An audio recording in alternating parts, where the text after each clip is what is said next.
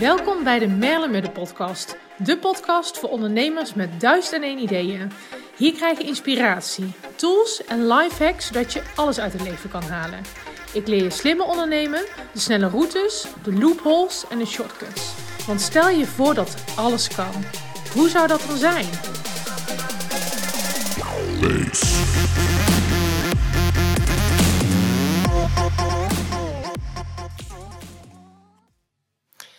Het was winter 2006 en ik uh, stond in de sportschool. En ik was aan, uh, uh, met, met zeg maar zo'n crosstrainer bezig. En ik zag ehm, bij de roeiapparaten de tv aan op Oprah. En Oprah had ehm, de schrijver van het boek The Secret te gast. En vanaf dat moment is mijn hele leven veranderd. Ik leerde namelijk kennis maken met de Law of Attraction. En door het boek The Secret werd opeens die kennis van gedachten en gevoelens, dat die jouw leven creëren, voor elke mens eigenlijk op aarde inzichtelijk. En dat vond ik echt ehm, fantastisch. A, omdat het dingen waren die ik nog nooit had gehoord. En het was ook een golf van, van soort van ehm, een tool dat die mensen in handen kregen, waardoor ze hun eigen leven konden gaan vormen. Het was ook een periode voor mij dat ik echt op mijn uh, laagste punt ooit zat. Ik studeerde namelijk in Groningen. Uh, ik was lid van een studentenvereniging en ik uh, zat daar echt niet op mijn plek. Ik was gevlucht uit Eindhoven omdat ik dacht, oh, als ik naar Groningen ga en ik ga daar mijn studie vastgoed en daar verder doen, dan zal het leven beter worden. Niet wetende dat je natuurlijk altijd jezelf overal mee naartoe neemt. Mijn ouders waren een paar jaar daarvoor gescheiden. Um, ik had moeilijk contact met mijn vader en ik merkte dat uh, het leven best pittig was, vooral in de winter. Ik wist ook niet dat ik last had van een uh, winterdepressie. Ik merkte wel altijd als het donkerder werd dat ik het uh, leven iets ingewikkelder vond. Maar dat kwam eigenlijk pas later in mijn zoektocht naar boven. Wat ik wel ervaarde was dat ik opeens kennis kreeg van iets waar ik nog nooit van had gehoord. Namelijk de Law of Attraction, wat nu best wel populair is. Maar in 2006 was dat echt de tijd dat het eigenlijk net opkwam. En door alle mensen die in het boek werden geïnterviewd over hoe je gedachten je wereld vormen, ging er voor mij eigenlijk een wereld open die ik, uh, die ik niet kende. Ik bestelde het boek, ik ging het lezen, allemaal nog in het Engels. En ik uh, merkte dat het mijn, le mijn leven, um, dat ik een grip kreeg over mijn leven, dus over mijn gedachten. En um, dat was een hele mooie periode eigenlijk. Terwijl ik eigenlijk in een moeilijke periode zat. Dus kun je je voorstellen.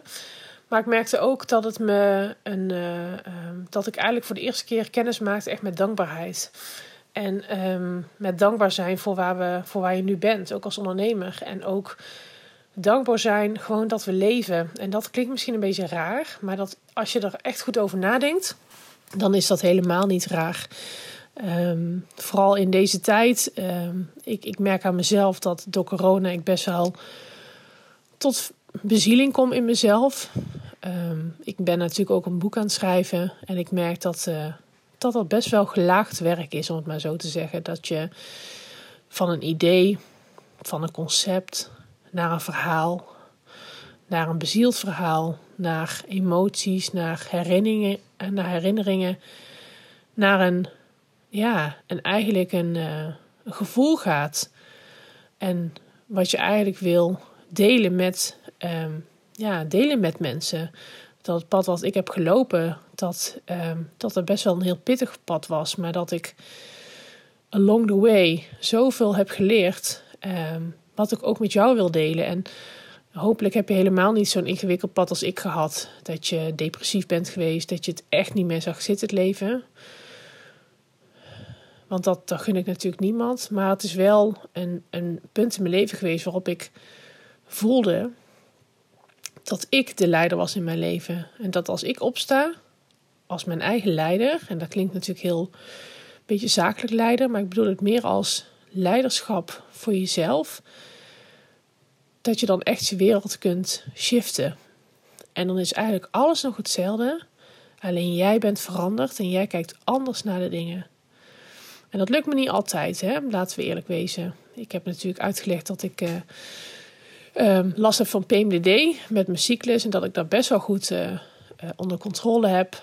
Maar ehm, nou, er zijn nog steeds momenten dat ik soms wakker word dat ik denk: oh, weer een hele dag waarin ik van alles moet.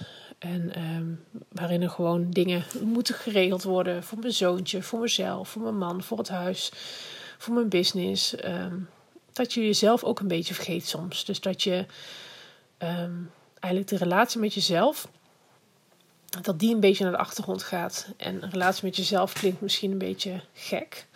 Maar als je hem in het in het daglicht zet van dat je ook relaties hebt met anderen.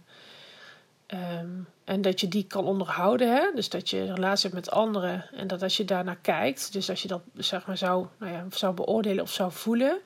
Van hoe de energie is tussen jou en iemand anders. Maar ook hoe het zit met uh, of je nog dingen hebt beloofd aan diegene. Of dat je, uh, waar ben je op uit met diegene? Wat is iets wat jullie gemeenschappelijke noemer is? Wat vinden jullie samen leuk om te doen? Dat als je die vragen ook aan jezelf zou stellen. Dus de relatie met jezelf, dat dat, best wel uh, interessant is. Dus als je de relaties um, um, hebt met die ander, dan kan je ook zo je eigen relatie met jezelf. En dat eigenlijk net zo belangrijk maken. En ik heb eigenlijk een hele groot deel van mijn leven heb ik eigenlijk alleen maar alles voor iedereen gedaan, behalve echt voor mezelf. En ik dacht wel dat ik dingen voor mezelf deed, maar ik deed het eigenlijk niet. En wat bedoel ik daarmee? Dat ik eigenlijk vaak door de ogen van anderen leef uh, en heb geleefd. En daar bedoel ik mee dat ik, ik soms gewoon heel goed weet hoe ik op dingen moet reageren, wat mensen van me willen, hoe ik me het beste kan gedragen. En dat dat eigenlijk um, op een gegeven moment um, gaat wringen. Dus dat je eigenlijk om je heen alles regelt. En dat je dan zeg maar zelf nog onrustig bent. Of dat je het gevoel hebt van hé, hey, er, er mist iets. Ik heb geen, um, ik heb geen overzicht, ik heb geen rust voor mezelf. En dat heeft alles te maken dat je niet bij jezelf bent en niet vanuit jezelf leeft.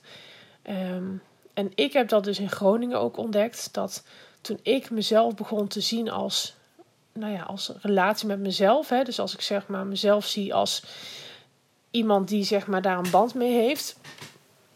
Dan zie ik dat die band heel lang um, dan niet echt is geweest. En natuurlijk, dat klinkt natuurlijk ook weer heel conceptueel, maar het gaat erom dat je de band met jezelf, dat je die mag gaan verdiepen en dat die veel eh, interessanter mag worden voor jezelf. Omdat als je echt vanuit jezelf gaat leven, dan ga je leven vanuit je intuïtie, vanuit dat onderbuikgevoel. Dat kennen we allemaal wel, die momenten dat je dicht bij jezelf bent.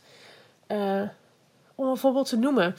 Ik werd um, van de week gebeld door iemand die was zo enthousiast. En die zei: Merle, ik denk echt dat jij de coach voor mij bent.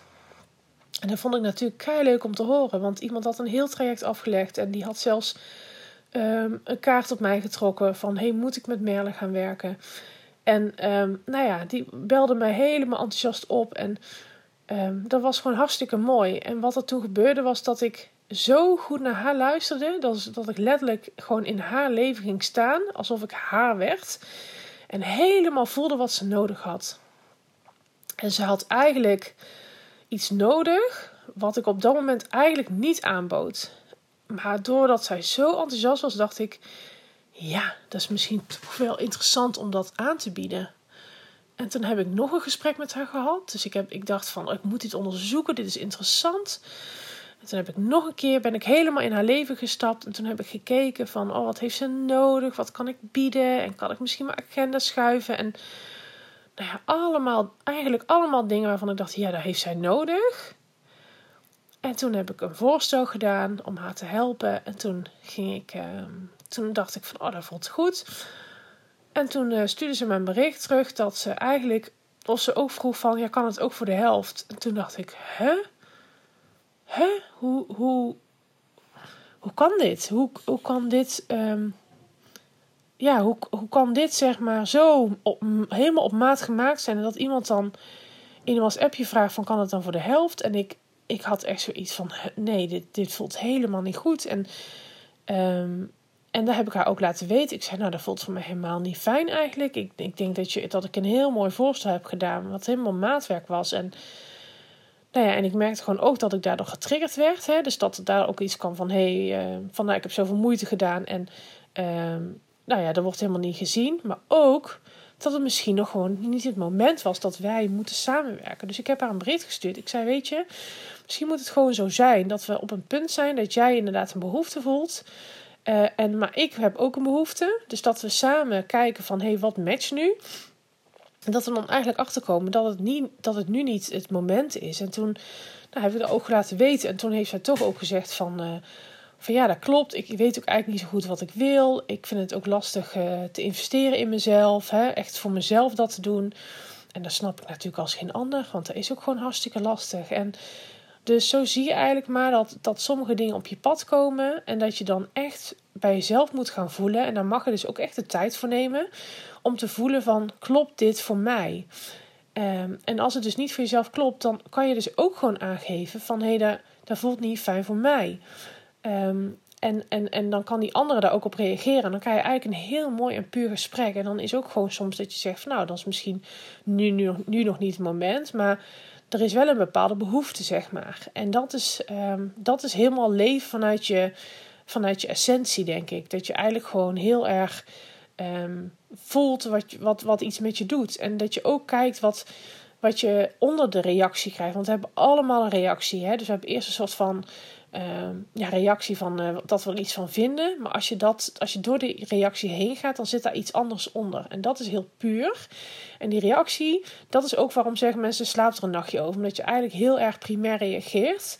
En vanuit daar zit een andere, zit een andere beweging. En die is vaak veel zachter en veel meer vanuit overvloed, vanuit puurheid. En dat is eigenlijk de energie waarin je ook uh, in het leven wil staan. Dus een energie die vanuit jou komt. Dus dat je eigenlijk de wereld weer voelt en bekijkt vanuit jouw ogen. In plaats van dat je gaat staan in de rest van de wereld. Hè? Dat, dat herkennen we misschien ook wel als we op Instagram zitten.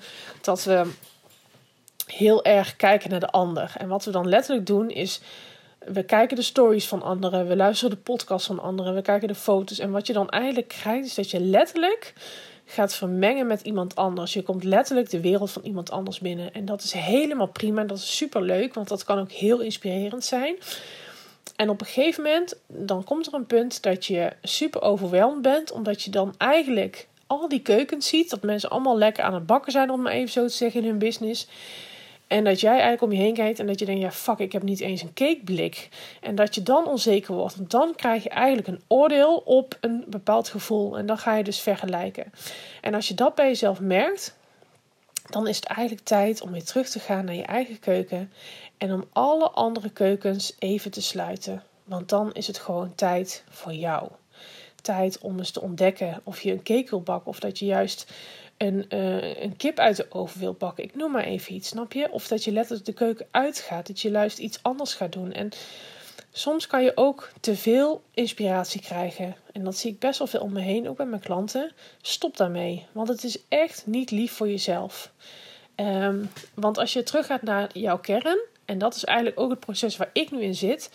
Ik moet helemaal terug naar eigenlijk de ui die zich afpelt. Die helemaal naar de kern gaat om eigenlijk mijn boek te kunnen afschrijven. Want, um, of af te kunnen schrijven. Nou, dat klinkt een beetje negatief, maar je snapt wat ik bedoel.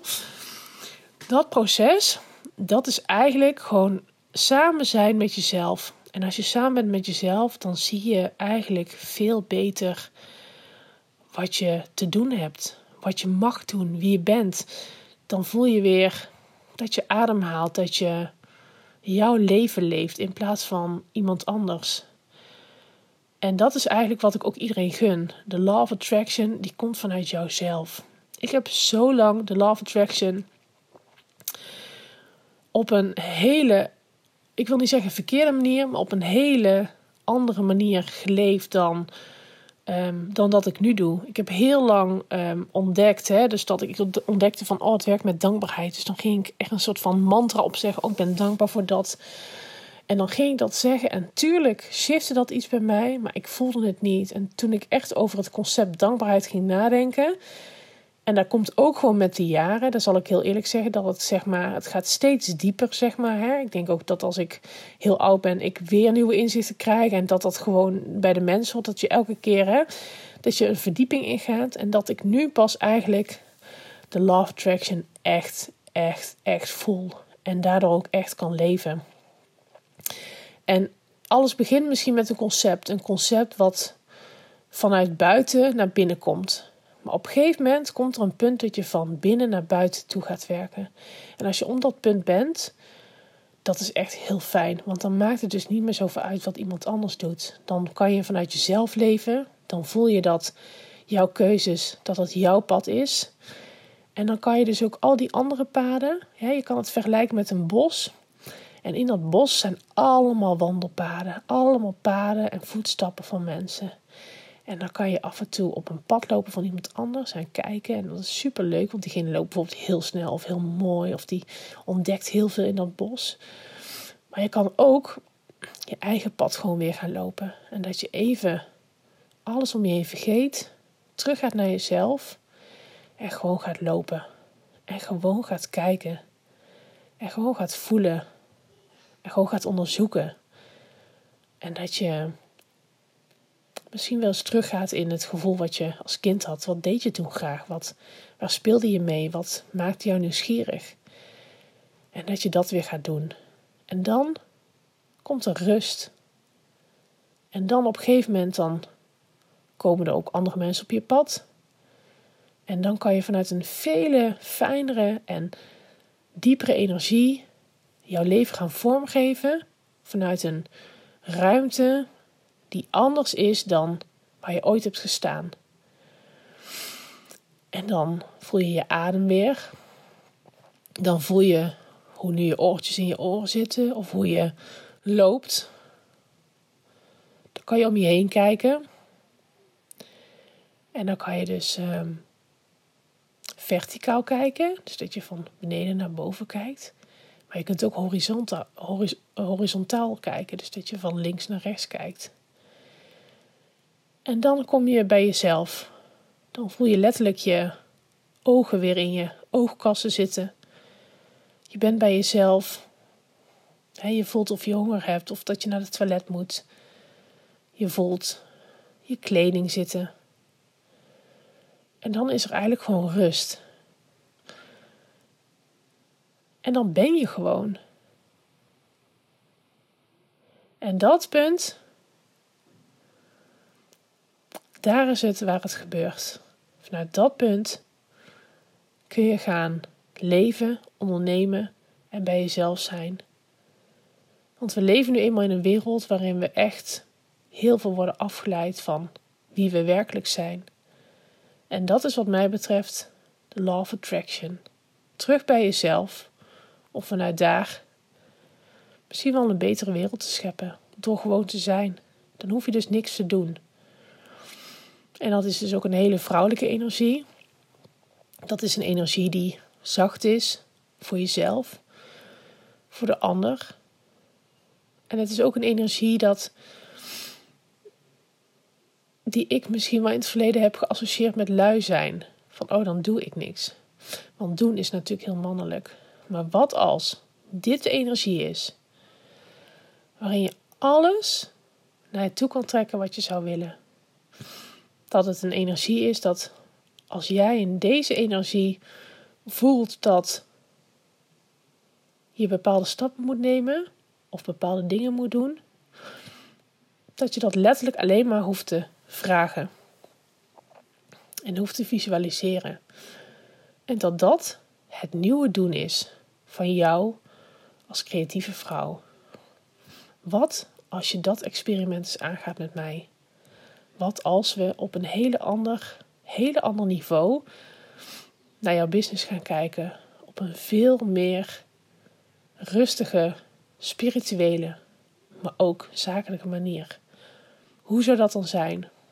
Ik ben heel benieuwd. Laat het me weten wat deze podcast met je heeft gedaan, of het iets heeft gedaan. En dan spreek ik je volgende week weer. Want ik kom vanaf nu elke week met een podcast. Fijne dag.